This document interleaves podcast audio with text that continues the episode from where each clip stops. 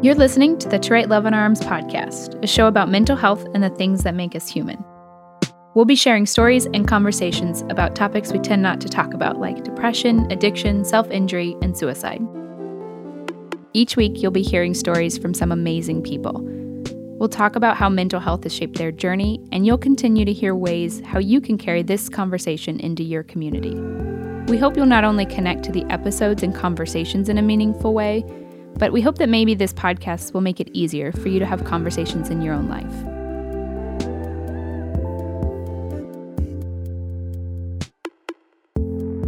On this episode, I talk with Amy Clover. She is a writer, fitness personality, teacher, and mental health advocate. Amy shares part of her story and early struggle with depression and how calling a crisis hotline actually saved her life. I loved hearing how her recovery led to her passion for fitness and how movement helped rebuild her sense of self after struggling with an eating disorder.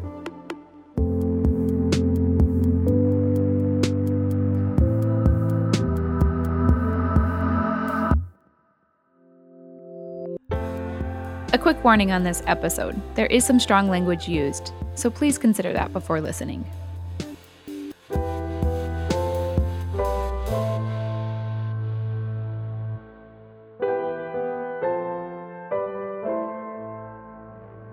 So I'm really excited to get to sit down with Amy Clover. So glad to have you here on the podcast. Um, I want to give you a chance to introduce yourself. Tell us a little bit about yourself, and then we're going to jump in and, and share a little bit more about your story. Sure. I'm Amy Clover, and it's really an honor to be on this podcast. I'm a writer, health coach, and uh, mental health advocate, and I am friends with you guys because To Write Love on Her Arms was the foundation that I wish that I had when I was really struggling. And I'm so drawn to this foundation because it really makes hope cool for the alt kids and for the alt people too, if that makes sense. Because back when I was struggling, I was diagnosed with clinical depression and obsessive compulsive disorder in high school.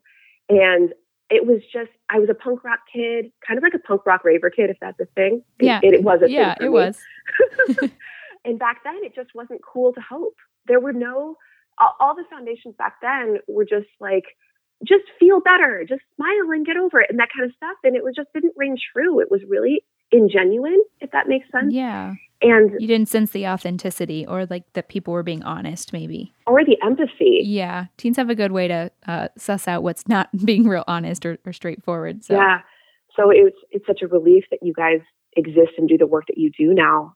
But a little bit about my story is, so I was diagnosed with clinical depression and obsessive compulsive disorder, and I just struggled so much through high school. I was never really offered another way of life. I was basically told, like, this is the way it's going to be, hmm. and you just have to suck it up and get over it. Like, that was just kind of a theme. Sorry, when did you get that diagnosis? Was it beginning of high school or the middle or end? Or it was beginning. I believe it was freshman or sophomore year. Yeah, and what what was that like for you at that point? Like, you were talking about hopelessness. Is that, would that kind of characterize that season? Yeah, I think I was diagnosed because of the hopelessness that had set in. It was so all-encompassing and so heavy. And it felt like, because back then, I mean, we're doing a lot of work on mental health stigma now. And I think we've come like a long way. We still have a long way to go. But there was no work being done back then. There was so much stigma that when I heard that diagnosis, I was just heartbroken. I was like, this is one more thing that's wrong with me, mm. which I think is something that To Write Love on Her Arms is doing great with, is reframing that it's not something that's wrong with you. It's just something that some of us have, and it's something we can live with as well. Yeah. So where where did you call home during that season? I was in the San Francisco Bay Area back then. Did that mean you had support, like you were able to go to counseling, or there were other people talking about it? I mean, you talk about the stigma, and I'm kind of curious if you can just give us a little bit of a picture of what that season ended like, or how it kind of transitioned, or if it did it transition? Yeah, it definitely did transition, but it took years. So it was so hard to talk about it to anybody. I was so scared of what people would think of me that I didn't tell hardly any of my friends. And mm-hmm. the, and unfortunately, the couple friends that I did tell stigmatized me further, made me feel worse about it, said that I just need to get over it, and that kind of stuff, because there was so little understanding of what it was. It was really perceived as a character defect back then. It, it just wasn't understood. I mean, it wasn't anybody's fault. It's just there wasn't any education about it. And so because I would reach out about that, I, I did have some counseling, but I never related with my counselors. I felt like they were just condescending to me, and it could have just been my own frame of mind around it. I had just really given up about it ever getting better. I just thought it was something that I needed to suck up and get through, you know, which doesn't work, unfortunately, with clinical depression and obsessive compulsive disorder. It just makes it worse. And so I just stayed silent for so long. I had a stint in the mental health hospital because I was afraid I should put myself in there. I was afraid of um, taking my own life. That was a very short time in there, and it didn't seem to do anything because I just didn't think that help was possible, honestly. How old were you when, when that happened? I was sixteen. Wow. Yeah. How did your family respond? You had mentioned your friends, but was there a conversation about it with your family, with like people who loved you? Yeah. And I think there was misunderstanding there too. It was hard, I think, for them to see me in such pain. They just wanted me to feel better. And I don't think that they knew how to help me do that. And so while I could talk to them about it, I, I don't think there was full understanding about what it was like for me, and they did their best. They absolutely did their best. I don't think I did get the kind of support that's possible now with all the education and anti-stigma work that's out there now, you know, and so it, it really was very, very lonely. So what happens next? Because you're talking to me today, a mental health advocate, someone who uses movement and fitness to motivate, to pretty much reshape people from the inside out. So kind of catch us up on the next step or the next journey piece. Yeah. So that continues. The way that I felt continued all through college. It even got worse in college. And then when I moved out from my family, who at least were trying to help me, I went to New York for college. Then I went to Los Angeles to live. And Los Angeles is about five, six hours from the San Francisco Bay Area. And so I was pretty far away. It just got progressively worse. The depression got progressively worse. And I also have had anxiety in the past. And so it just kind of ping-ponged between this extreme anxiety and this depression. And I felt so untethered during that time. And this was in my early twenties. And I was hanging out with all of these people who were not supportive. I was drinking a lot because I was trying to self-medicate. I was hanging out with a lot of people who who were saying that that's the best way to go and that kind of stuff. And I just went through a breakup with an ex-boyfriend, and I just was, felt done. I just felt totally done. And I was like, I'm done fighting. I'm done trying to make this work. I'm done trying to suck it up all the time. And I called my ex-boyfriend, who I was still really close with. I, I just reached out to him for support because he was the only one I knew I could maybe talk to, who maybe understood. And he begged me to call the suicide prevention hotline or Lifeline. And I did, and they actually saved my life that night. They talked me down enough to go to sleep, and they said, if you don't feel better in the morning, you go to the emergency room. And I don't know, I don't know what kind of state I was in, but it was like this state that didn't, couldn't consider consequences. So I did go to bed, and the next morning didn't feel better. So I went to the emergency room just because that was the next indicated step. I was just like, okay, they told me to do this. I'm just going to go do this. And I didn't know what to expect. And I was put into the mental health hospital against my will. And I told you already, I was kind of a punk rock kid. I have never, ever been so angry in my entire life as I was when I was put in there against my will. And it really woke me up a lot when I was in there, you know, at that time. And I, I hope mental health hospitals have changed since. You don't have choices. A lot of your choices were were stripped from me. You know, I didn't have a choice whether I was taking medication. I didn't have a choice when I was going to eat. I didn't have a choice when I was going to wake up or when I was going to sleep, all of these things. And I really realized that maybe I had more freedom than I was actually taking advantage of. Maybe I had more choices than just to accept this hopelessness as the rest of my life. And so when I got out of there, I determined to try to find ways that might actually work for me. And it was a really rough and tumble time for the next few years after that. I would like try and fail hard, try and fall on my face. But every time I did get back up. So that was really the determination, is I'm just going to keep getting back up. I'm just going to keep trying.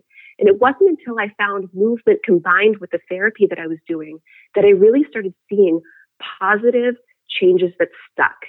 So movement really came into my life and made this, served as this catalyst for me to really be able to hold on to everything that I was working on with my therapist. It really empowered me in a deeper way than I'd ever felt before. And it was just wonderful. It sounds like you were just mentioning, you used a word that really struck me. You used the word untethered. It's interesting then to think of something grounded, the opposite, which is what you're talking about, movement. Tell us a little bit about that journey, because did you just decide I'm going to go to the gym? Or maybe you can talk about the journey there, the, the change, the nuances of movement versus I'm going to go work out. You know, like, tell me a little bit about that and that journey, because that's really, really interesting. And I think a lot of people are going to relate to the struggle of maybe they're at that first part where it's just, I should just go work out. Yeah, that like should feeling, it's just not helpful necessarily. Like, it can be really detrimental if we should ourselves into anything, you know, because we think that it's the way that we're supposed to be and that kind of stuff. But I actually started working out because I thought I needed to lose weight, because something else I've dealt with is an eating disorder. And back then it was running rampant. I didn't get into full on recovery from my eating disorder until just a few years ago, actually. So I wasn't even aware that that was fueling it. But I did get the benefit out of the movements I was able to do. Was really grounding for me. I love that you use that word, that grounding and, and centering for me. And I really felt that when I started to explore different kinds of movement and really find out what I liked to do, that's when it was really beneficial. It wasn't just when I was like doing the stuff I thought I should do that was beneficial. It was when I really found something that aligned with how I wanted to feel, something that felt freeing, not punishing. You know what I mean? And that's a big yeah. difference in movement. Yeah. So did you have anybody... like a mentor? You talk about a therapist. Did you have anybody kind of guiding you into figuring out what movements did feel healthy, which ones didn't? Or was that something you had to figure out on your own? I had to figure it out on my own, and it took me years, honestly. Yeah. I weaved in and out of really unhealthy amounts and kinds of movement. Okay. And back into not working out at all because I thought it all had to be that way. And that's a very common thing to happen to people with eating disorders or perfectionism, which is very related. So it really took a while for me to realize what healthy movement really was and how to even connect with my body. Because for so long, I felt like I was just forcing my body into things. Just like when I was a teenager and I thought that I just had to suck it up and force myself to be okay. You know, I thought the same thing about my body. I just need to force it to be this way. I need to force it to look this way. I need to force it to be able to do this amount of movement and eat this little. And all of these things that I really... didn't break apart for me until I did enter eating disorder recovery back in two thousand fifteen, which is pretty recent. And I, I realized that after I had actually been preparing for this fitness shoot with a really big company. And I was like, oh, I need to prove to the world how good I am. And how good I was, was how good I looked in my mind. And so I got really unhealthy at that time. And I don't want to say too many specifics because it might be triggering, but I got really unhealthy at that time and really realized that after the fitness shoot was done, I felt like I had no purpose, and then just went the other way into binging. And it, it's happened before with me like that, but never as extreme as this. And I had a mentor at the time, and I just remember crying to her and just saying, I can't stop. I don't know what to do. Like, I, I feel completely helpless. And she was like, you need to get into recovery again. And you know, I'd heard it many times in the past from therapists and things like that, but I'd never taken it in like I did from her. And thank God I did. I feel like that saved my life, being able to go back into eating disorder recovery, and broke all of that stuff apart about feeling like I need to be good enough through the way that I looked, or the amount that I could lift, or the speed that I could run. And it's really helped me direct where Strong Inside Out, my business, is now. It's kind of interesting when you tell it, because first, movement provides you like a haven, right? Like something to anchor you and tether you. And then as you're moving forward, as many of our stories are, it's not maybe in just one direction. And you sort of realize that there's like a little bit of a fork in the road. Like you've taken that road maybe in a direction that no longer is serving you. How did you suss out what was healthy and what, how you could kind of integrate that? It sounds like you had to do a lot of work, like self-work, a lot of, um, was there counseling? Was it, was it a program? We do hear from a lot of people who are, you know, struggling with an eating disorder, and it kind of takes a lot of different support team members. So I'm curious from you what that looked like. Yeah, I'm glad you asked, because I'm so happy to share about it. I got into a specific eating disorder support group. I was seeing my therapist who actually ran that support group once a week. and I was in another recovery group. And I was just really dedicated because I was just sick and tired of feeling that helplessness. I was just so tired of it. And I really, I feel like I hit my rock bottom, and that just pushed me into this, this space. And I've always, for the last, you know, at least ten years or so, I've been a huge proponent of self-development. And so I was like, I need to practice what I preach. And I just threw myself in, and it really, really helped. But yeah, there was a lot of journaling. There were a lot of exercises I need to learn, a lot of self-talk that I needed to reframe and become aware of, that I wasn't even aware that I was talking to myself in that way.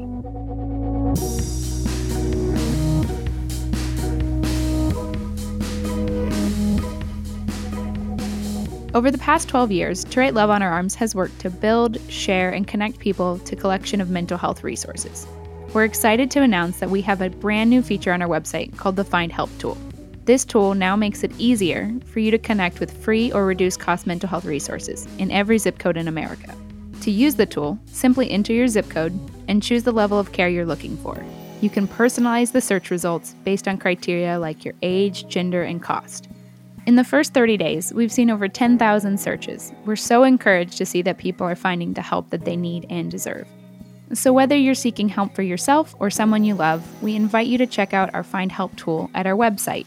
That's T W L O H A dot com, and click on the blue Find Help tab. You can also find the link to that in our show notes.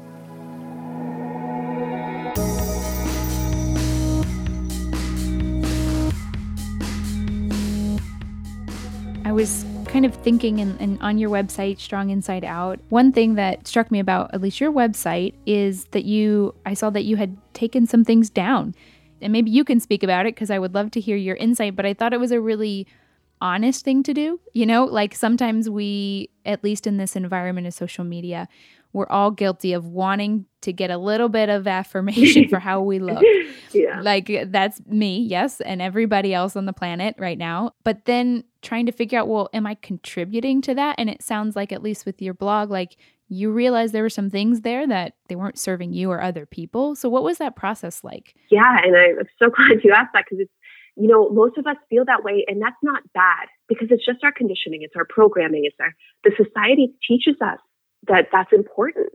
And I mean, I'm not saying that it's like, you shouldn't ever worry about how you look or anything. That's just not even like feasible, right? Especially in our society now. It's just that when that rules our every action, and it takes up so much space, and mm. it took up so much space in my brain. Yeah. Ever since recovery, I couldn't even fathom that I could have this much space in my brain to think of other things.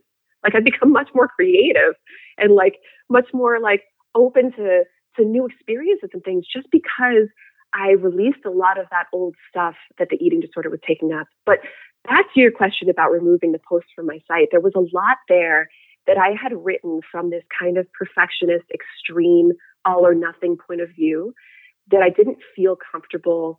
I mean, if anybody just stumbled upon it and read it, I wouldn't want them to associate that with me anymore. And I just effing took it down, because I was like, I am not contributing this to the world anymore. And I actually did another comb through just recently, because uh, I just, I want Strong Inside Out to be this beacon for people who are like, I'm done with the extremes and I'm ready for balance. And I don't want them to come to my site and be like, oh, wait, but you said this and that's kind of extreme. So what do you mean? I really want to be that safe space for people to come who are ready to really look at their health and be able to go about health in a way that's different than we're taught to go about it. So a much more heart-centered way, mm. if that makes sense. Yeah. Can you tell me a little bit about Strong Inside Out and kind of the formation of that, and then some of the heartbeat of, of Strong Inside Out? Because I feel like that really reflects who you are as a person and the story and the journey you've been on. So I would love to share that with the listeners. Yeah, of course. And it's so interesting because we've been through such a huge transition in the last few years, because we started as basically a fitness site.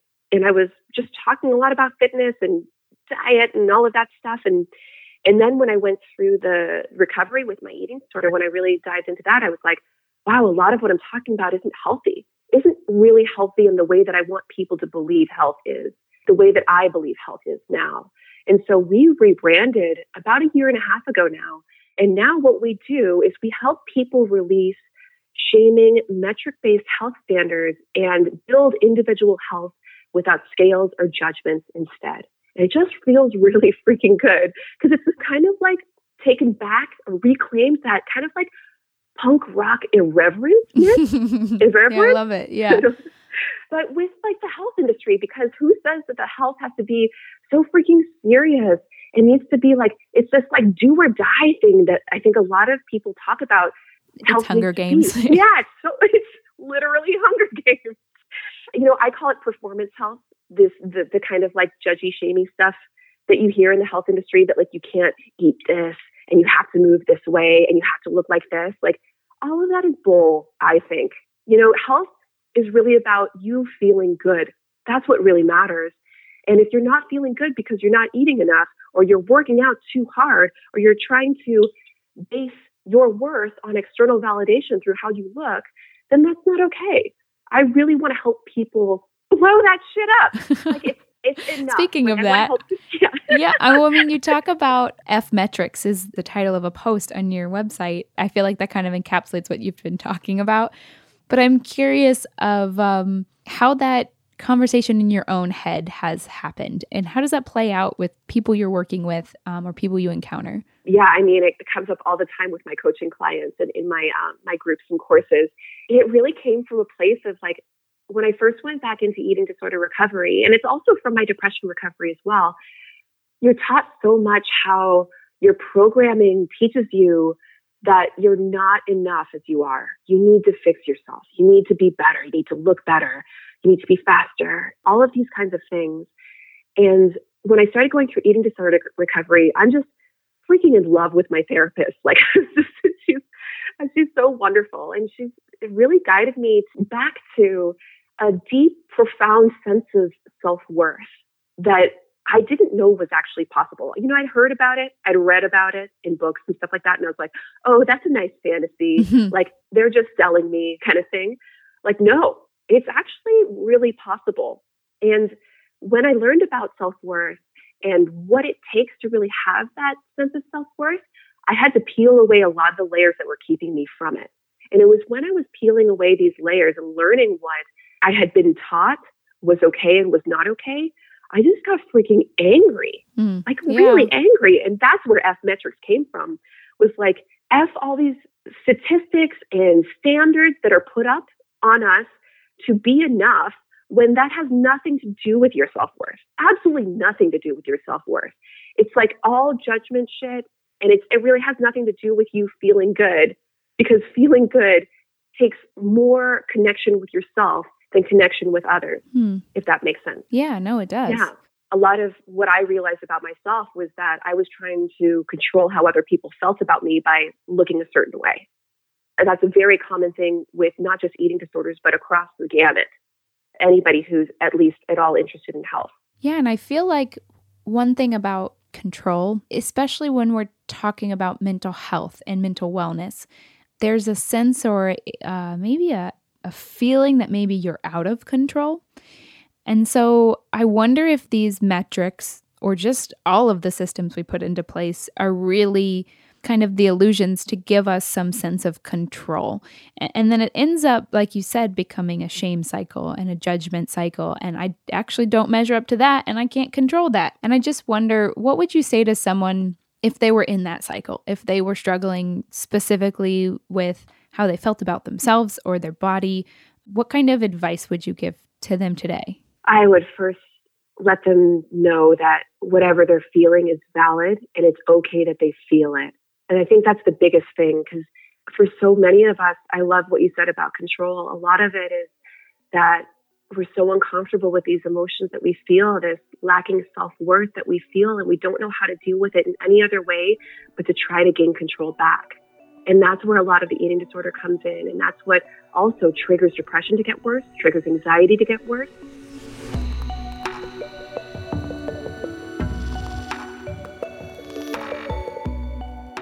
I'm curious, I want to make sure we get to talk a little bit about some exciting news in your world. You actually posted recently on Instagram, one of my favorite posts I think I've seen in a while, actually. And I hope I'm not making any large announcements, but you are pregnant. You're Everyone pregnant. knows. Everyone knows. Great. Um, with a little girl, right? Yes. Yeah. So we're so, so excited for you, Amy. You. But I loved what you wrote on the post because, you know, it wasn't the typical here's my baby bump um, post. But you wrote that in your first half of your pregnancy that it was difficult for you to actually look at photos of your body and your body changing. And I would love to really talk about that because um, I'm actually a mom. I went through something very similar and I was so, it happened so fast. The change does, and you really don't have control over that. But for people like yourself or even myself who've struggled in some disordered eating habits or just self-image habits, I wanted to talk a little bit about it. Like I want people to feel permission to do what you did and just say, this is hard. Yeah. This sometimes feels shitty. Like yeah. I don't feel good about posting this, but like I'm also in love with this process that's happening, like the gift that's unfolding before me. And I, I lost sight of that. And it wasn't until after I had my child that I like was like, and I saw another pregnant woman and I was like, oh my God, it's a miracle. I was like, that woman's doing a miracle. And like, I couldn't see that in my own body.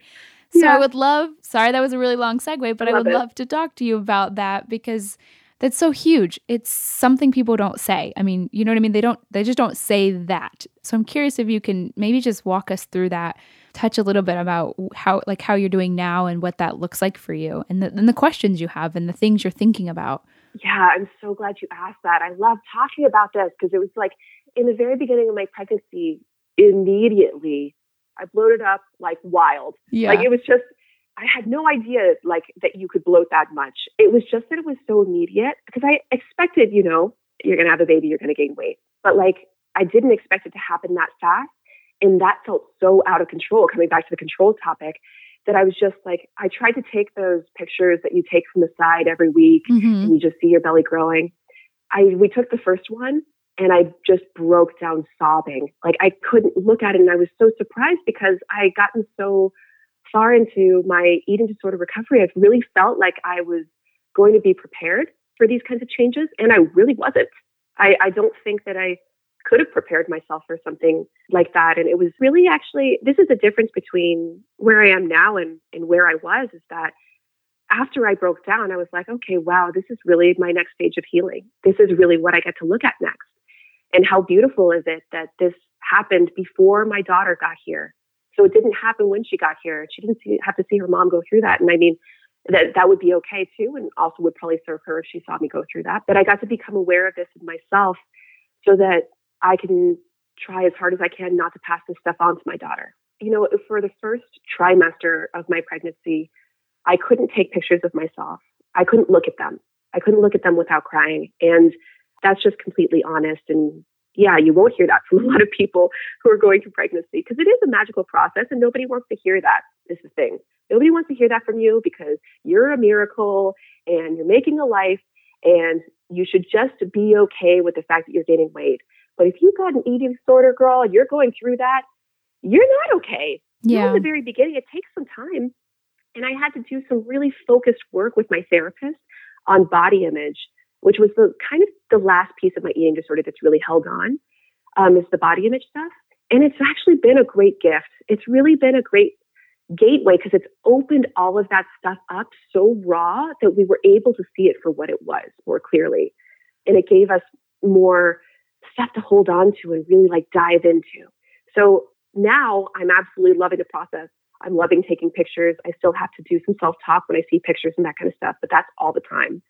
And that it was the interesting thing too, was the difference between seeing pictures of myself and the way that I felt off camera, because the way that I felt off camera was so powerful and beautiful and magical. And then pictures just would strip all of that from me. Hmm. And so for my health, I didn't take pictures for the first, yeah, half of my pregnancy. And then I've just been able to again, but I don't like stare at them or anything. Yeah. Yeah. No, I mean, I believe that's really wise. What's really cool hearing you express this is like you seeing this not as like a, oh man, I'm still dealing with this, but really like you said, a, a gift, like thinking about it as like, okay, this is telling me something and I probably should listen and now I, I can work on it. And I, I think in recovery, as your story changes or you're in different seasons of life, like things are thrown at you and it reopens, or like you said, the next stage of that, the next level of that. And so when people are starting out on their own journey, you can say, or you, we try to encourage people to let them know, like, hey, this road may not be a straight and linear type journey, but like it's so worth it. And it sounds like that's kind of where you've arrived. Like it's so worth doing the work to arrive where you're at right now. Yeah, and that's the biggest thing is I was so afraid of work at the very beginning of both my depression recovery and my um, my eating disorder recovery, and but it's so rewarding to do it. It's not just it doesn't just feel like work because you actually do feel better after you do it, you know. Yeah, that's awesome. I want to make sure that we get to talk a little bit about something, and it was actually the first way that I got to know who you were um, when you worked with To Write Love on Her Arms for a thirty-city tour raising money. I want to make sure we get a chance to just chat about that, and um, if you yeah. could share a little bit about the thirty by thirty tour, I would love to make sure that people can kind of hear part of that journey and story. And I know that's you have to set the stage here because we're kind of hopping backwards, but um, I think it's really important still to include in the conversation. No, I'm de- definitely happy to. I mean, it was such a cool experience. So back in two thousand twelve, I was like, I, I just want to be able to help more people. How can I help more people? So I started thinking about, you know, what are my skill sets? Well, at that time, I had a personal training business and I had taught classes and things like that. And mm-hmm. this cause that I really wanted to help was To Write Love on Her Arms. I had found out about you guys maybe the year before. I was like, ah, they make hope cool for kids and people who otherwise are just taught to just smile and feel better. You know, it's like more empathy, like like To Write Love on Her Arms really understands. And I wanted just to help in any way that I could. So I was like, how can I help? And I was like, well, I could teach boot camps and give the funds or give whatever I fundraise to Write Love on Her Arms. And I was like, yeah, but how can I blow this up big? Because I'm turning thirty in two thousand thirteen. And I was like, how could I do that? And so I came up with the idea of the thirty by thirty project. And what that was, was to celebrate the thirtieth birthday I almost didn't have because of my suicidal thoughts in the past. I would tour to thirty cities across the U S and Canada, teaching a boot camp in each city to raise money for To Write Love on Her Arms. And I remember when I first reached out, it was to Lauren when, when she was working with you guys back in two thousand twelve. And I was like, hey guys, this is what I'm going to do. And she's like, okay, let us know. And I was like, okay, well, I'm going to be fundraising on Indiegogo. I'm going to be um, crowdfunding. And so I'll keep in touch with you guys. She's like, all right, just let us know whenever that happens. And I raised the money. I raised over eighteen thousand dollars to do the tour through Indiegogo. And Lauren was like, wow, oh my gosh, this is so amazing.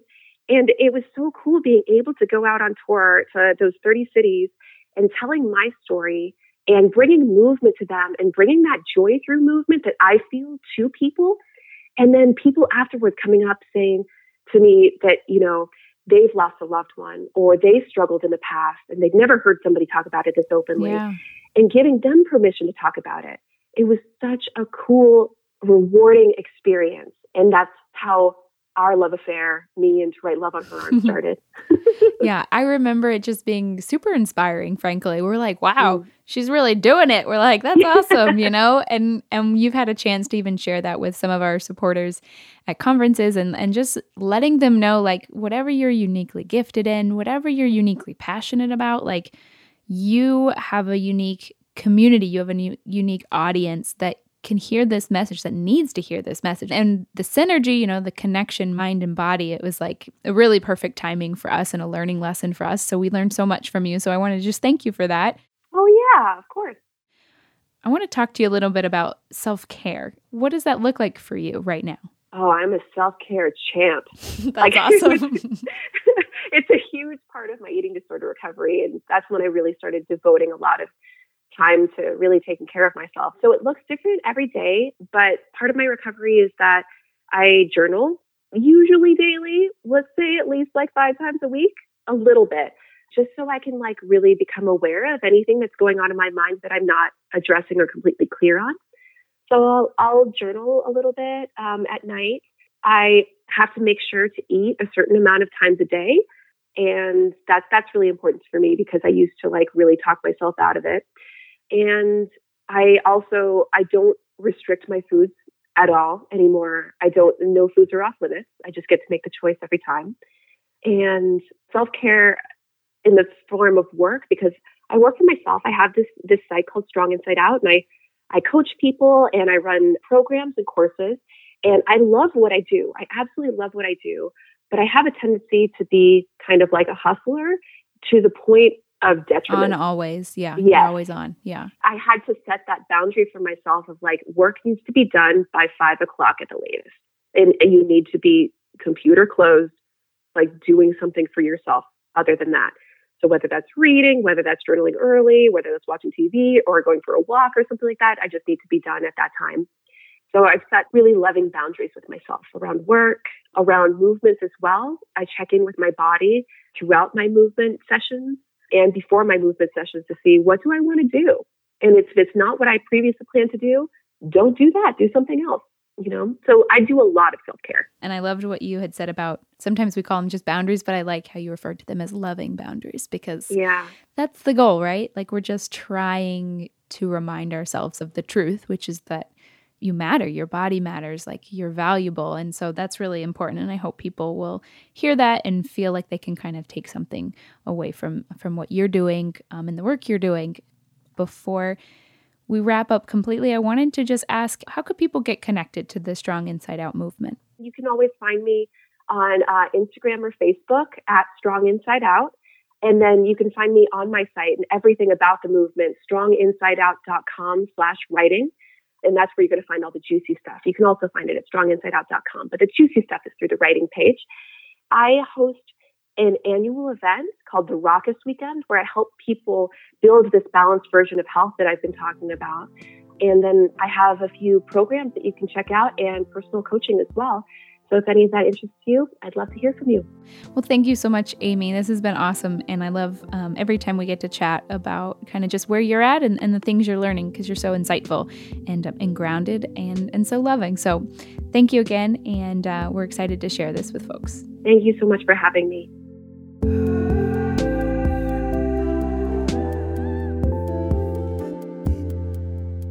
I want to thank our guest, Amy Clover. You can find more information about Amy in our show notes at twaloha.com slash podcast or on her website at strong inside out dot com. We hope each episode is a reminder that your story is important, you matter, and you're not alone. We understand that so many of you listening might be struggling or know someone who is struggling with the issues that we've been talking about. We believe that help exists. Part of our mission is to connect people to the help that they need and deserve. You can find local mental health resources at our website, t w l o h a dot com, and click the Find Help at the top of the page. Or if you need to talk to someone right now, you can always connect with our friends at Crisis Text Line. You simply text the word TWOLOHA, that's T W L O H A, to seven four one seven four one, and you'll be connected to a trained crisis counselor. It's free, confidential, and available twenty-four seven. If you enjoyed this episode and you want to hear more, we hope you'll subscribe on iTunes or wherever you get your podcast. And if you can do us a favor, we'd really love for you to write us a review. It will help more people find this podcast and the mission of To Aloha.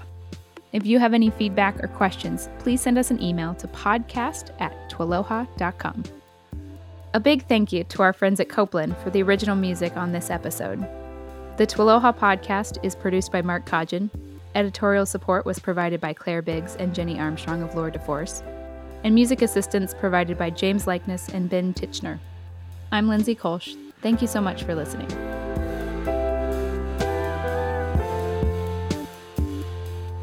To Write Love on Her Arms is a nonprofit movement dedicated to presenting hope and finding help for people struggling with depression, addiction, self-injury, and suicide. To Aloha exists to encourage, inform, inspire, and also to invest directly into treatment and recovery. You can find more information about To Aloha at to aloha dot com.